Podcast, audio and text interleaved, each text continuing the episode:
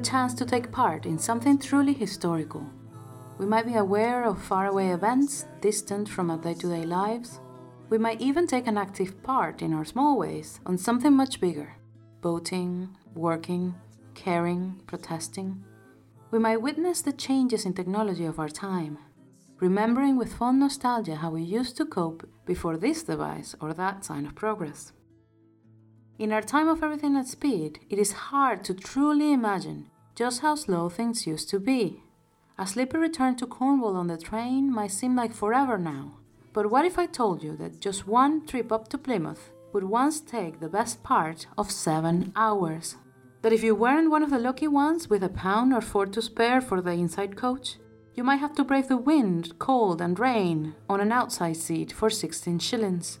And don't forget your extra half crown for the coachman and the guard.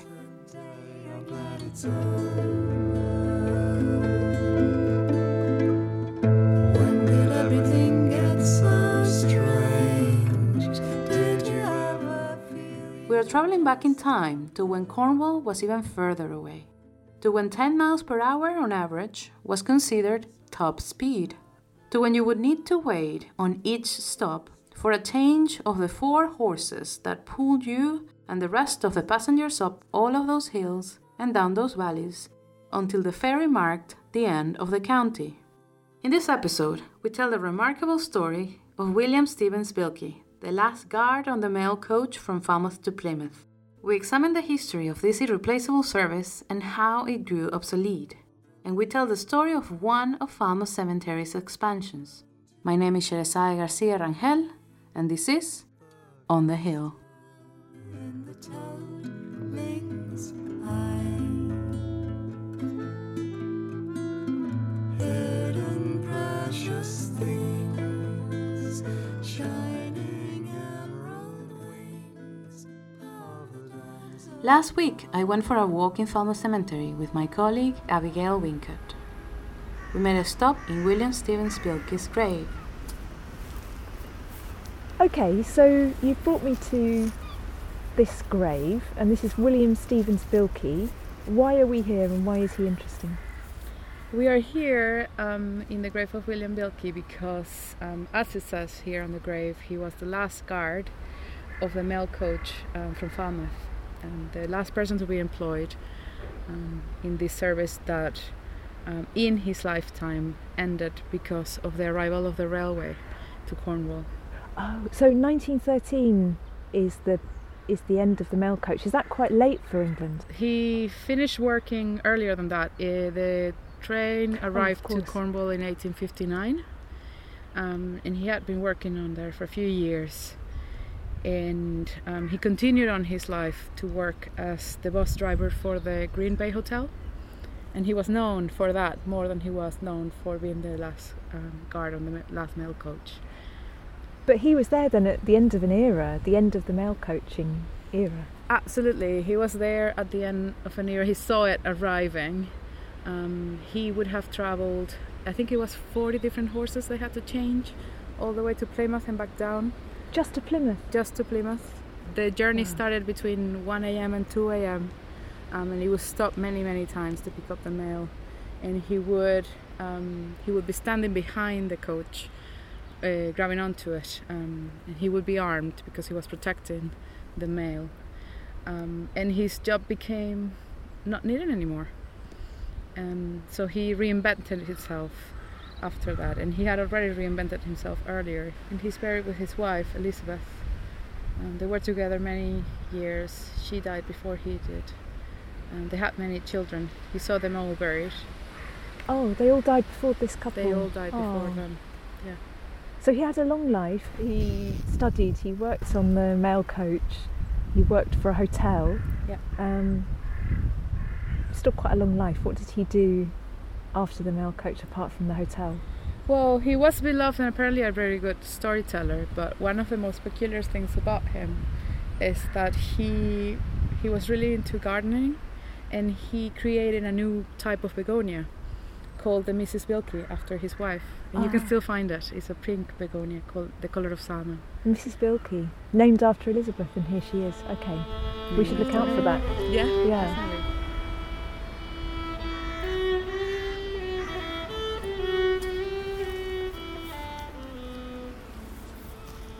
William Stevens Bilkey was born in the village of Grampound, Cornwall.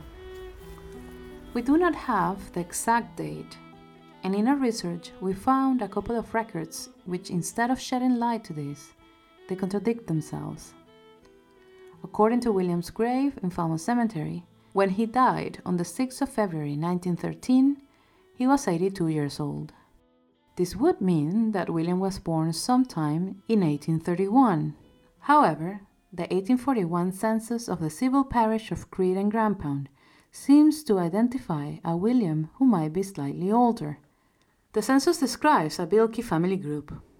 Dorothy, 57, agricultural laborer, Anne Bilkey, 22, same profession, Thomas, 18, blacksmith apprentice, and William Bilkey, 12, in county. If this is the same William, as the description given in William's obituary in the Falmouth packet seems to suggest, for he is described to be working in the fields as early as eight years old, William would have been born sometime in 1829, making him 84 years old when he died and was buried in Falmouth Cemetery. This kind of contradiction is not uncommon in the 19th century. Records were made by hand and from memory, often carrying inconsistencies like this.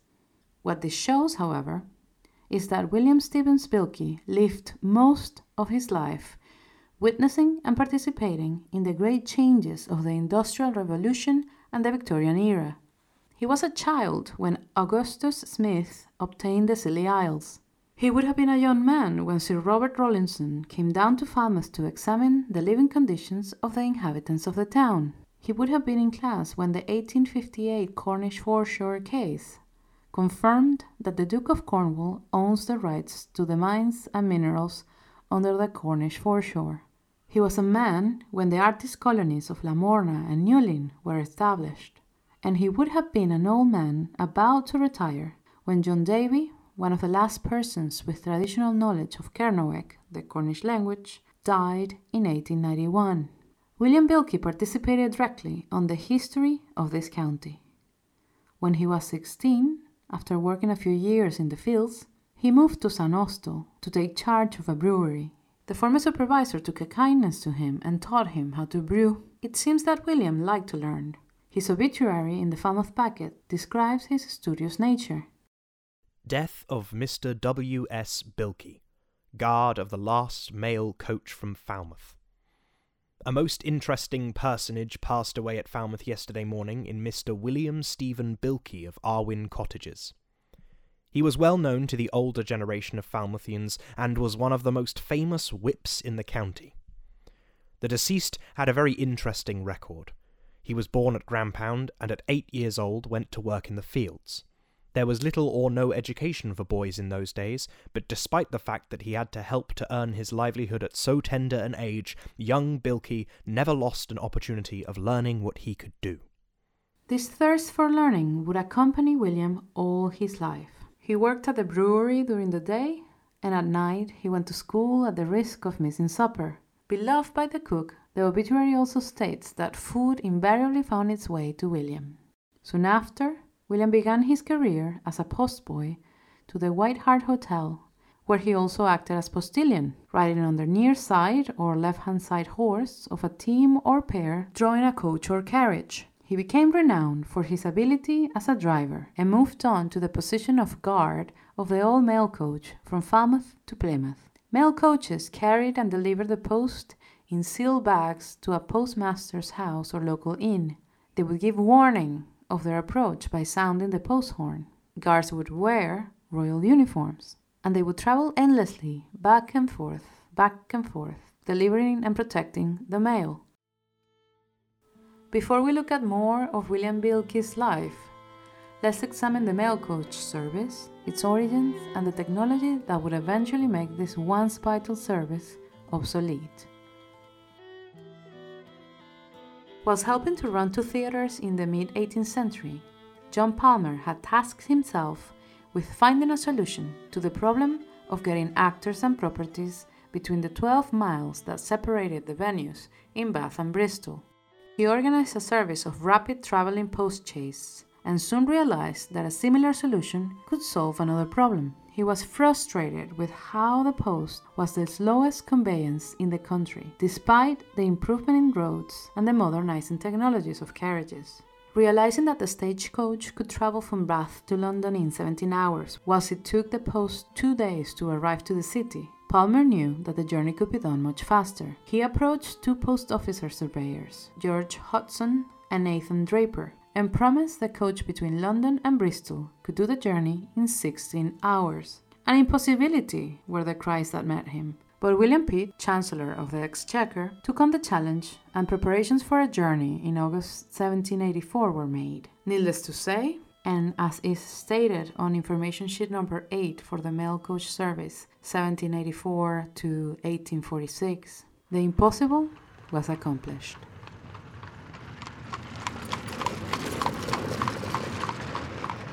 This information sheet also describes the mail coach service as steady and punctual. Coachman and guard were dressed in royal livery, and an article in the Bath Chronicle on September 16, 1784, describes how they, and I quote, cut a most superior figure, end quote. The article goes on to say, and I quote, it is certainly very proper that the government carriages should be thus distinguished. Such a mark of His Majesty's application does the contractors great honor, and it is with much pleasure we see so great a change in the conveyance of our mails, not only in its speed and safety, but in its present respectable appearance from an old cart and ragged boy.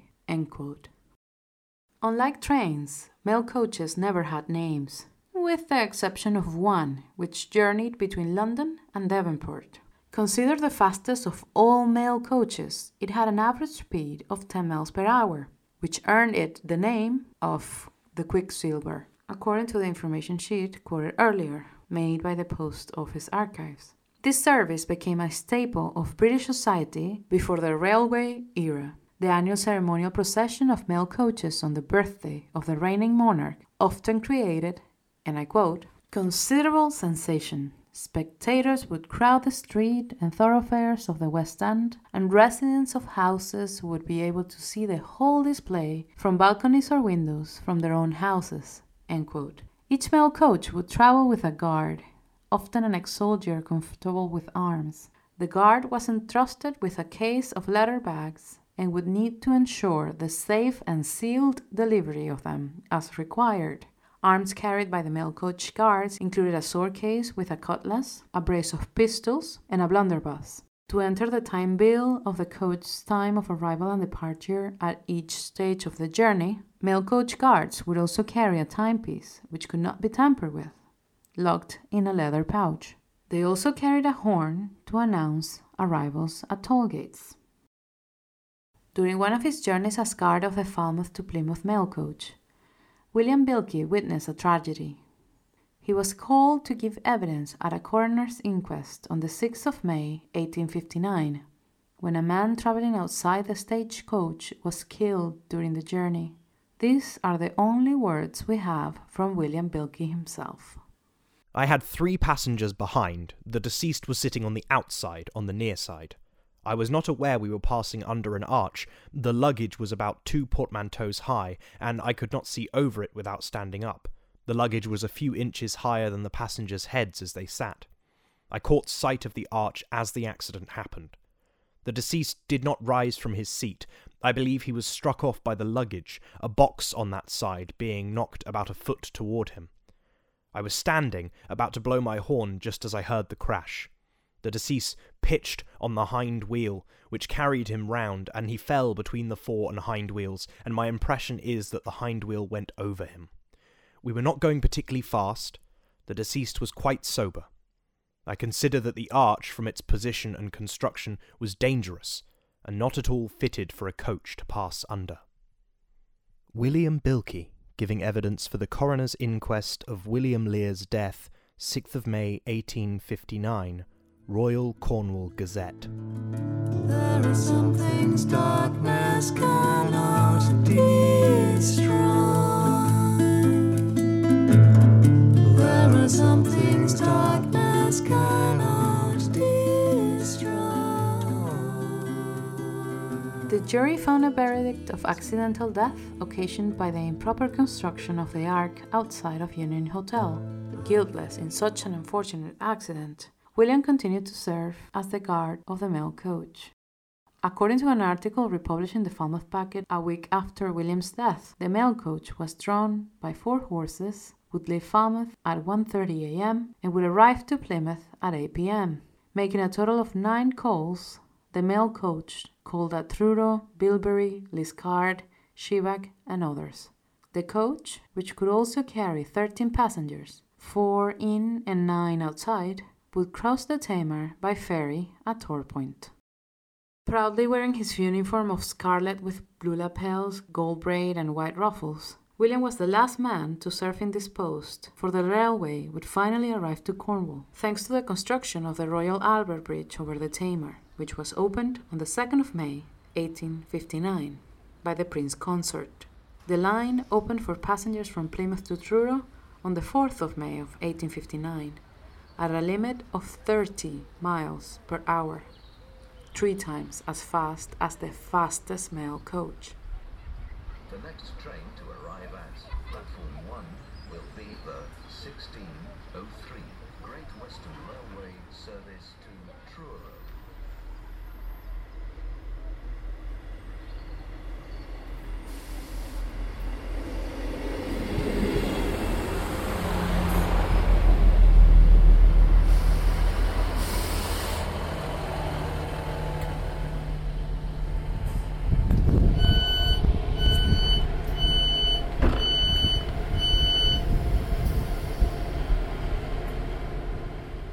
The train would arrive to Falmouth a few years later, on the 24th of August 1863. Technology effectively brought an end to the mail coach era. Let's go back to learn more about William Bilkey. As he had before, William adapted successfully to this new change in profession and went on to drive the bus for Mr. Cyrus Best at the Greenbank Hotel until he retired, unwillingly it seems, in 1892. The deceased was a special favourite with the leading residents of the district, and his courteous manner led to him being in great demand as a whip. He also had the proud distinction of driving royalty on more than one occasion. William spent the last five years of his life confined to his bed due to ill health. His active life had brought him many adventures, but it is another element of his legacy, perhaps unexpected, which carries on today. The deceased was a most enthusiastic lover of flowers and a great student of nature in all its different aspects. His advice was often sought on matters relating to the floriculture, and in this respect he had a large circle of friends.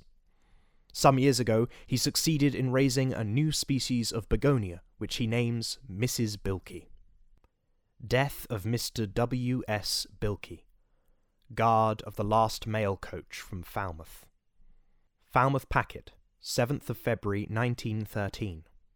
You can still find the Mrs. Bilkey, a bushy begonia with attractive foliage and brightly colored flowers, in garden centres across the UK. Known for his hand at gardening, William's advice was often thought on floriculture, an area where he had a strong community. By the time that William died, Elizabeth, his wife, and all of his six children had passed away. We like to think, though, that a man so beloved and remembered in life would have died in the company of friends.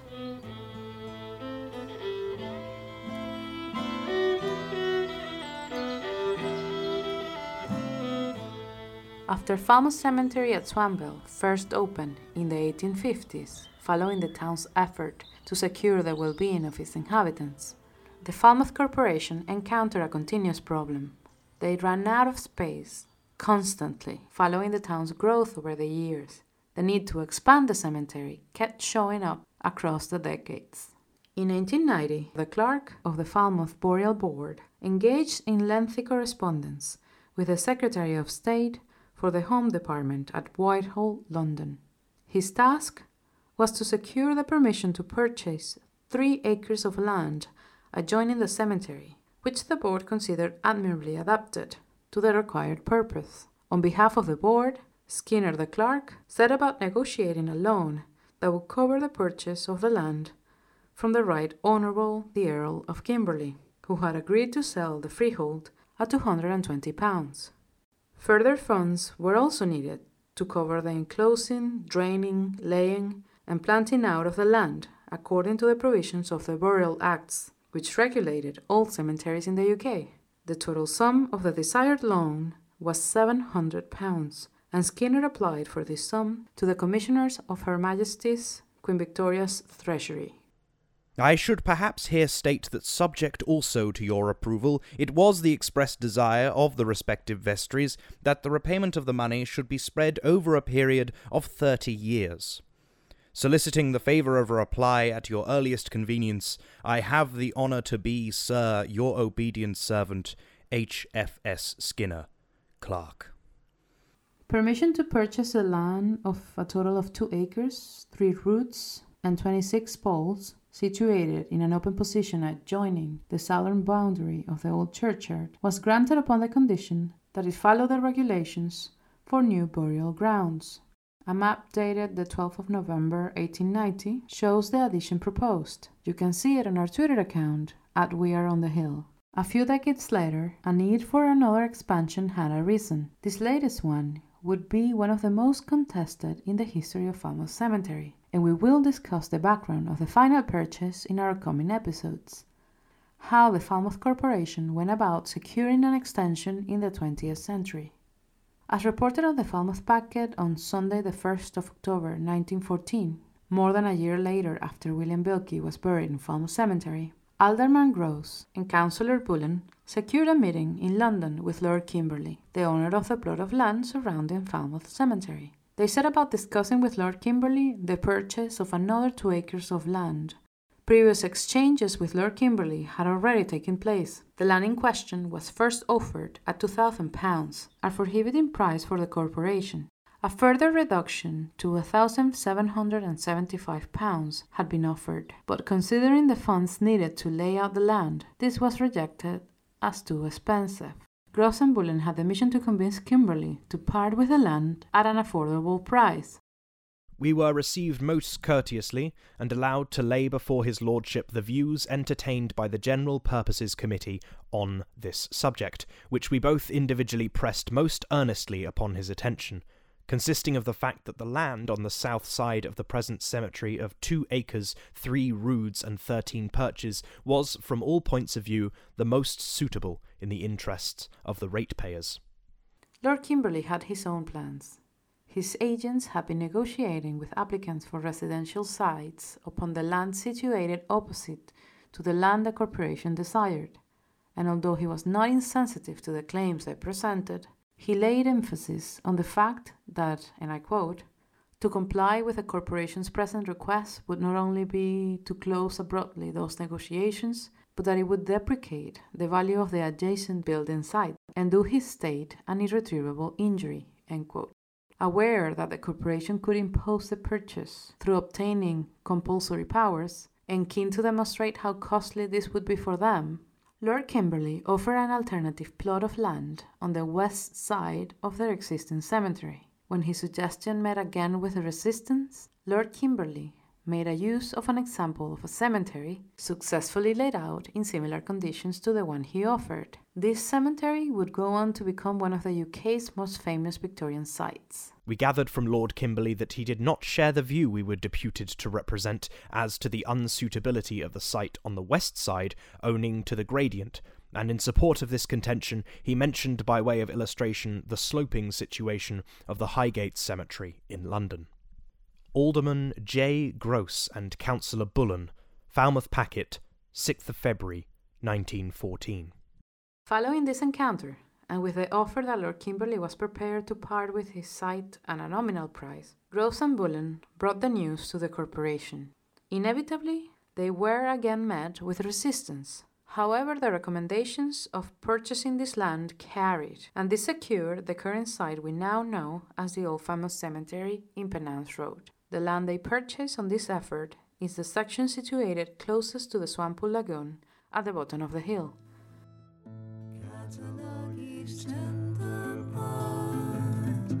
But the part consumed in part, it is feeling. There are some things darkness cannot We will now hear Jennifer Young's creative response to the life of William Bilkey. Mrs. Bilkey.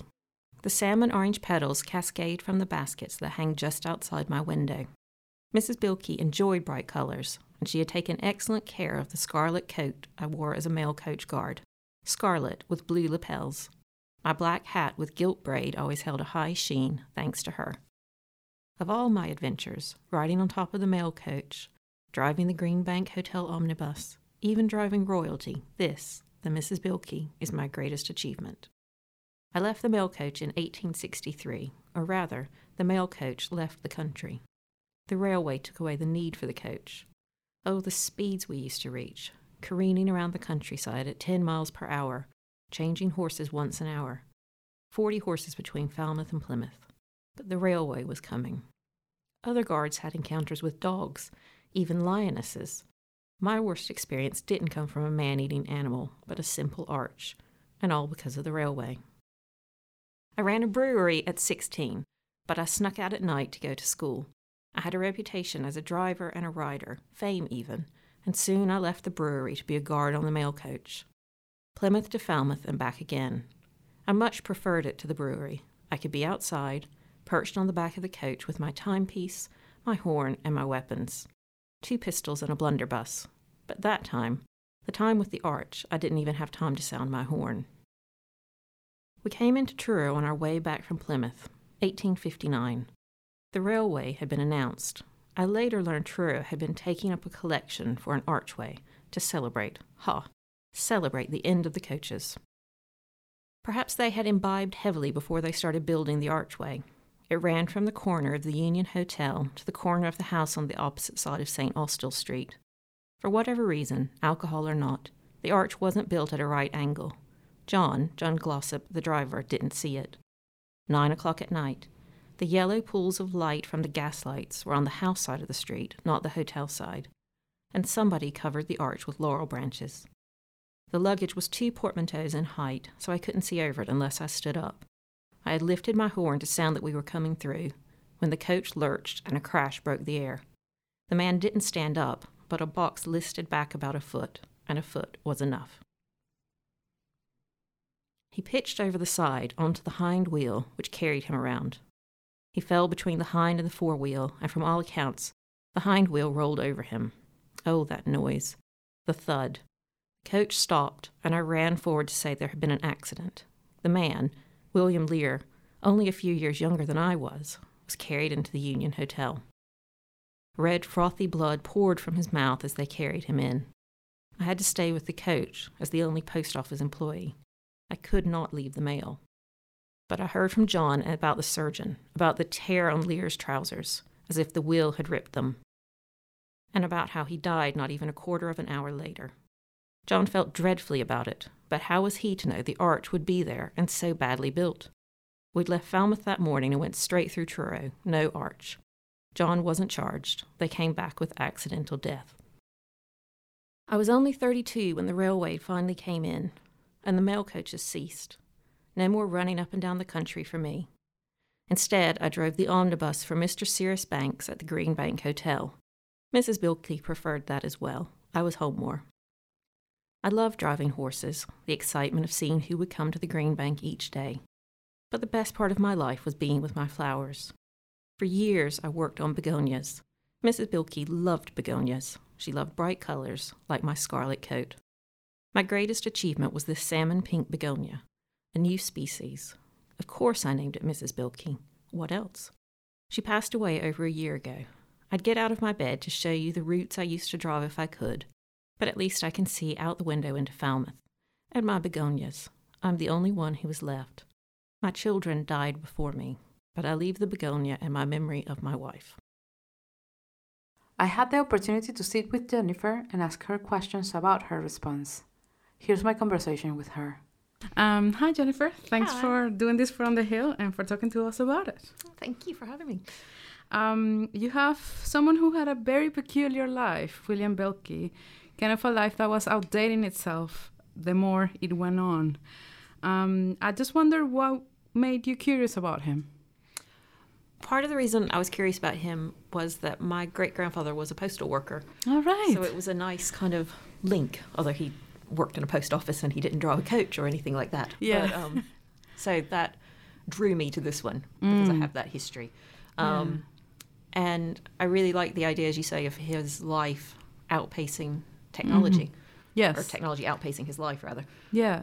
I was as I was listening to you read the story, I was thinking there's actually a connection with the lives we live now and how our jobs are kind of slowly becoming replaceable and the skills that we have need to be updated constantly. You think that's true? I think that's definitely true. Yeah. And the thing I found interesting is that his tombstone says that it's the last mail coach guard, but he stopped doing that when he was 32 and he Yeah. died much, much older than that. So Yeah. it was a relatively small part of his life, Mm-hmm. but him Perhaps it- the most the most memorable, perhaps. Yeah. I mean, I just think about that journey, you know, eight hours, starts at 1.30 in the morning, you know, nothing's, no one's awake except the people in the coach. And it's four, 40 changes of horses, Yeah. am I right? Yes. To be able to get to Plymouth, I know. which is an hour now. yeah. Um, on a train and, it, and a train that stops and sometimes is delayed. But the sheer amount of effort just to be able to get there and back, it's, it's outstanding. No, no mail takes that much of effort now. yeah. Did you think about that journey when you were constructing the story? I did because I thought about how we all complain about how long it takes to get out of Cornwall, especially when there's a storm going on. But Yeah. it is that fact that it took so long. Yeah. Um, I mean, the difference must have been. I I don't even know how they would have wrapped their minds around the fact that now, instead of eight hours just to Plymouth, um, you know, it's five hours up to London, and we think that's a long time. um, and now, or like an, an hour on, on the plane, but it, they they would have seen the change. I mean, not necessarily only to five hours. It probably would have taken still a long time. Um, and certainly for the railway to get all the way down to Cornwall and yes. through the different lines that we have now to use, that would have taken longer than than that immediate change of not needing the the mm. mail coach anymore. But it's this idea of thinking about him and thinking about you know this is my life. This is such a good job to have. You know, he had this wonderful uniform, which we'll talk about in a moment.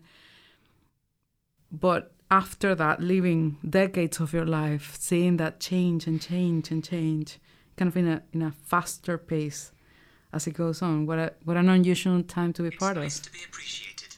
That's the phone. That's, That's the. my- my- that's yes, it is. That's him. That's Yes. William talking to us. It's nice to be appreciated. Yes. That's technology piping in. Yes, Yes. we were talking about you. yeah. I think, and I also think about the fact that probably the mail coach was the fact that it did take that much time and they put that much effort and energy into it meant that it was relatively quick to what they had had before. Um, Yeah. and yet, I have a friend who researches um, the pre-Raphaelites. And She's at Oxford Brookes. It's Diana Rowe. Dinah Rowe, and she said that um, there's loads of letters then back and forth because they got posted on the same day, and it was invite people over for dinner, and they'd Oh, respond, right. and then it would say bring a candlestick because no one had enough candlesticks. And I think to go from if you lived in London and you had all of those quick fire messages to Yeah. this long to get It between. makes me think of in the cage Henry James in this idea of all those communication going back and forth and, and the miscommunication that can happen in between. And you you had to wait. That's the wonderful thing about that time. We don't wait for, for many things anymore. Now then you had to wait. You had to wait for an answer. You had to sit there and wonder what it might be. um, now you can know that people have read it. Now that you can know that people well, how long they they took before between reading it and responding. But and Mm. to arrange this recording session, you sent me an email, and then about two minutes later, sent me a Yeah. text saying, "I just emailed you." I did. It's like So- just, just check your email in case you didn't see that one Yes. fast enough. Yes, you know? exactly. yeah. You know, this is the time. So this is around 1859. Mm, that was the accident year. That's the accident year. So that's also 1853 is around the time the cemetery starts Oh, um, becoming uh, officially a Mm. cemetery. People were being buried there a little bit before, but that's just around the time where where Victorian England is uh, trying to organize life and trying to push kind of progress for forward. So we have him in, in a unique job, but it doesn't seem like even in the other jobs, it continued to be a unique job performed by a unique person. Yeah. Yes, I think so. Um, and I think it's interesting that it's the information about him talks about how he had driven royalty and Mm. he, and the fact that it says he drove the bus not for the hotel but for the owner of the hotel. Yeah. So it feels very much like he was personally chosen. Yeah, sounds like he was. And the other thing I found that I thought was really interesting was that he was the only Royal Mail employee on the coach, which is why he had to stay with the mail Mm-hmm. because that was his job, whereas the drivers weren't as con- weren't connected to the post office. I know lots of our listeners will know what this is, but I don't. So I wanted to ask you, what's a blunderbuss? It's a type of gun, and I'm not. I, it's one of the things I wasn't sure about putting in because I wasn't sure if that they carried a blunderbuss throughout the whole of the time that the mail coaches were running. But I know that was one of the things they were issued with at some point. ah, okay. So I don't know if it would still be a blunderbuss. because he had to ref- um, defend the Yes, mail. yes, That was he, exactly. he was the guard of the Yeah. mail, wasn't he? And there was a time that a lioness escaped and attacked. You did coach. mention the lioness. That was going to be one of my questions. Um, Yes. What happened? it's a good question. It was a lioness who was had gotten loose. It was Someone's yeah, menagerie. on the Exeter mail coach on its way to London. Um, went into the Pheasant Inn, and the lioness had escaped from a travelling menagerie. oh wow. Um, and then she went from the coach to a large dog, and then she chased and killed the dog. Oh. Which just sounds horrible. Um, tell me about the uniform. You've shown me a photo of, of the uniform, but I bet our listeners will want to hear a bit more of that. It's really interesting, I thought, and the apparently it was designed to look relatively militaristic because they wanted That's to what have I that thought when I saw of it. Yeah. This is an official person, and you don't mess with him. Mm, Um, mhm. So yes, it was a scarlet coat with um, blue lapels and um, gold braid, and he had a timepiece that would have been kept in London time. ah, um, okay. So I found it really interesting that it was such a particular way of dressing and saying, "I'm the representative of the postal service." Yeah, it made me think about the red coats in Yes, general, and exactly. kind of the the idea of the British Army from the Mhm. perspective of others. Definitely looks quite official, and, and it features and it, it opens the story to allow that connection between him and his wife, who seems to be quite an important person in his life. Yes, I think so. And it was also the fact that you can still find um, plant stores online now that sell the Mrs. Bilkey yeah, right. um, begonia. And but I found I went and looked at lots of these, mostly because I wanted to know what it looked like. And Yeah. only one of them called it the Mrs. William Bilkey, and all the rest were always Mrs. Bilkey, right, which I found interesting. and that's how you found out that it was salmon Yes, colored. yeah. yeah, quite an interesting thing to do. Create a new species of a plant for someone whose professional life wasn't dedicated to that. He still must have dedicated a lot of time. Apparently, he was really well known for horticulture, and people would Mhm. ask his advice on All growing right. things. One of the things that called to my attention, I think you bring that up in at the end of the story, is the idea that he traveled so much. I mean, for someone at that time, it was rare to to travel if you didn't have privilege. Um, he had his job, and his job enabled this. Um, also, when he was driving the coach for the Greenbank Hotel, also would be quite mobile. But it sounds like he ended his life stuck in bed and looking from there. Yes, Kind so of I think it was the last five years of his life he was tr- confined to his bed, Yeah. um, and I found that very sad, especially that all of he had, I think they had six children and they all pre-deceased him. Yeah, they did. Um, Um, he ends his life as a widower. And Mm. It seems like the town would have still, from from everything we have read and learned about him, it seems like he was really connected to Falmouth. Yes, it does seem like he was a very connected person in Falmouth and very respected, whether it was for horticulture or for being such a well-known driver. Yes. So I would imagine that even even uh, even when Mrs. Bilkey dies, he still has people I would around. think so. Um, they talk about him in the newspapers as someone memorable, someone you wanted to have a, a long conversation Mm. with. That seems to feature in the story because he's, he's telling a story. isn't Yes, I, I imagined Yeah. it as him telling a story near to his own death. he? hmm Did you imagine who he might be telling it to? I sort of imagined he was telling it to me, actually. Nice. yeah. Um, and the other thing I found really inspiring about him was that he would sneak out at night to go to school, but it almost always meant that he missed his meal, his evening meal. But he would Mm. rather sacrifice that to be able to learn. But then the cook would usually sneak sneak him some food. yeah. Um, That's so- when he was in the brewery. yeah, when he was in the brewery, and that dedication to learning Yeah. and moving his life on.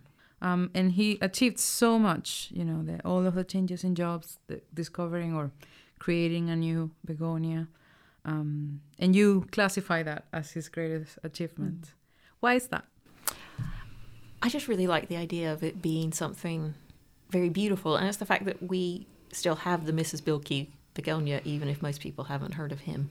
yeah that's an interesting thing we've been thinking about what's the legacy that we leave behind and who learns that legacy and this is the first time that we know this is the first time that we actually feature someone on the hill which is about a famous cemetery season one that is that connected to the town everyone else just seemed to have landed on the cemetery either for war or accidents or coming to Falmouth to seek Yeah. health and well-being and he was completely tied to Cornwall um, and really a key part of his of its history.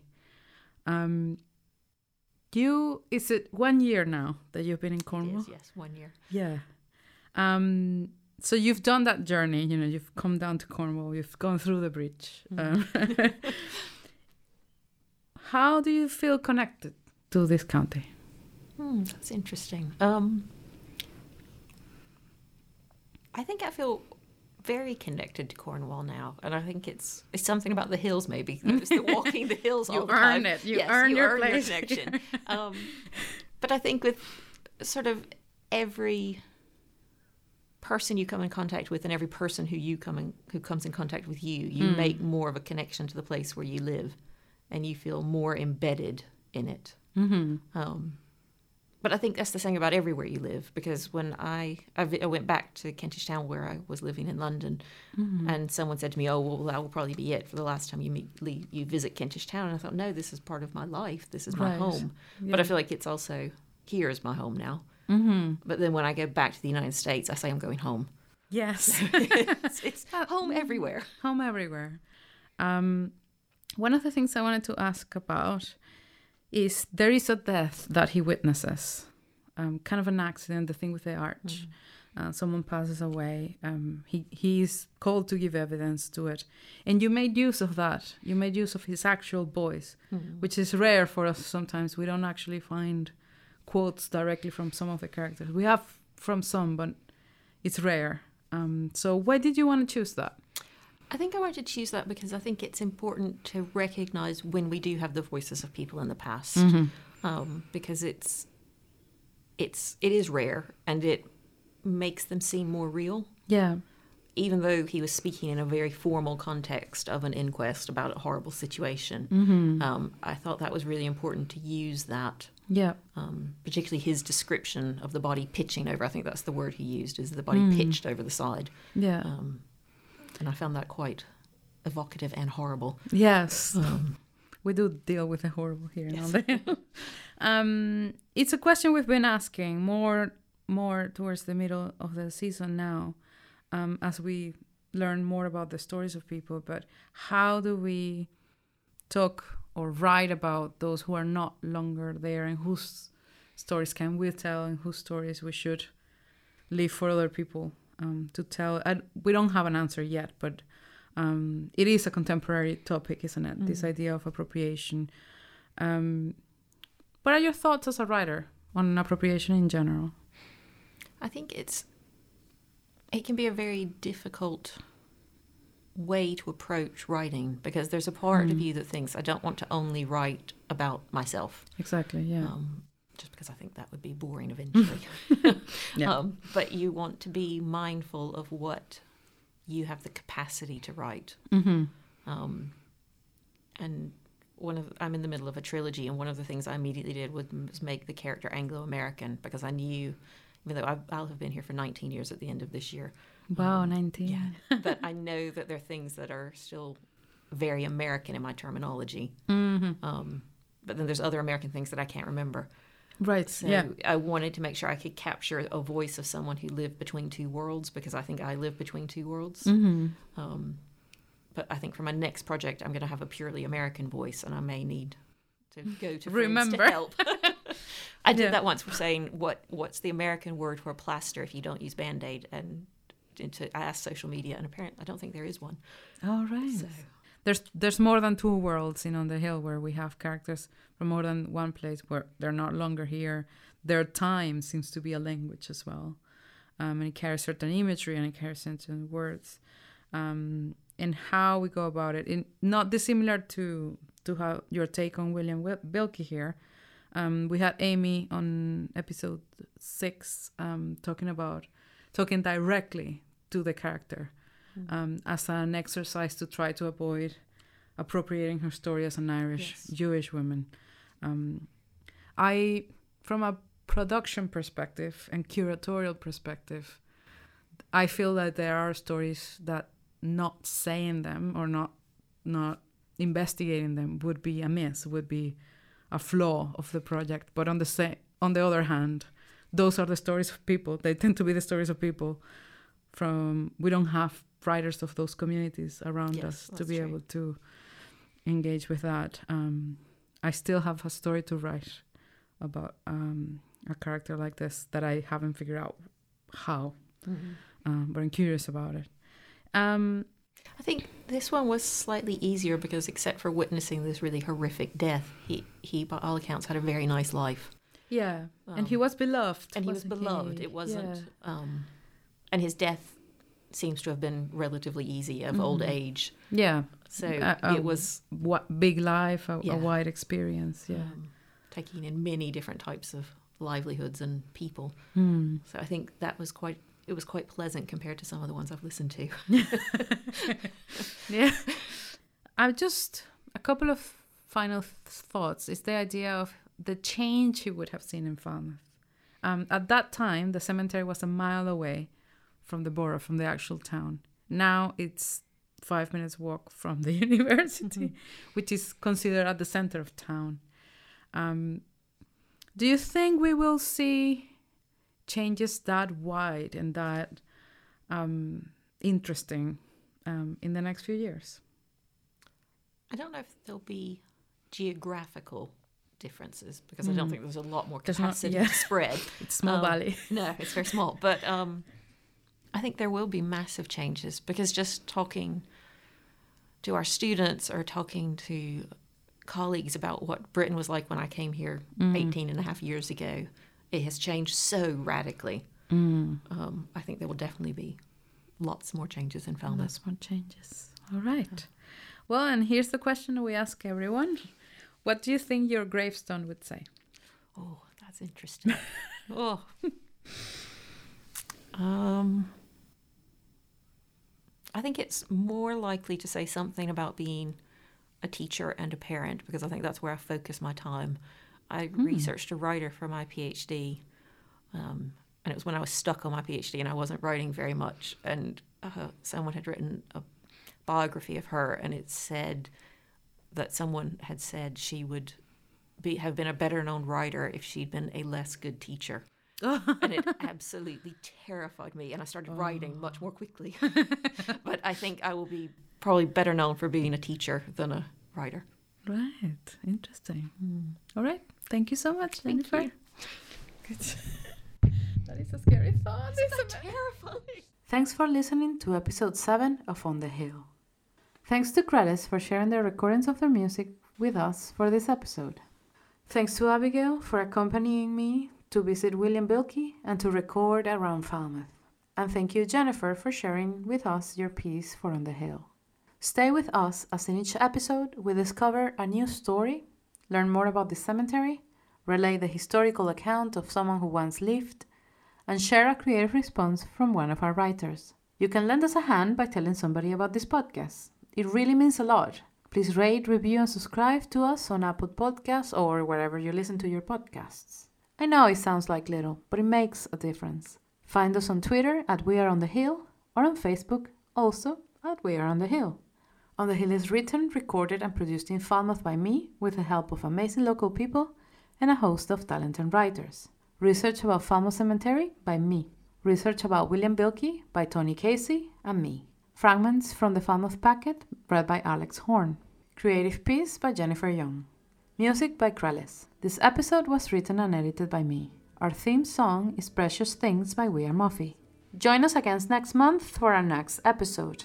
I am Sherezade Garcia Rangel, and this is On the Hill.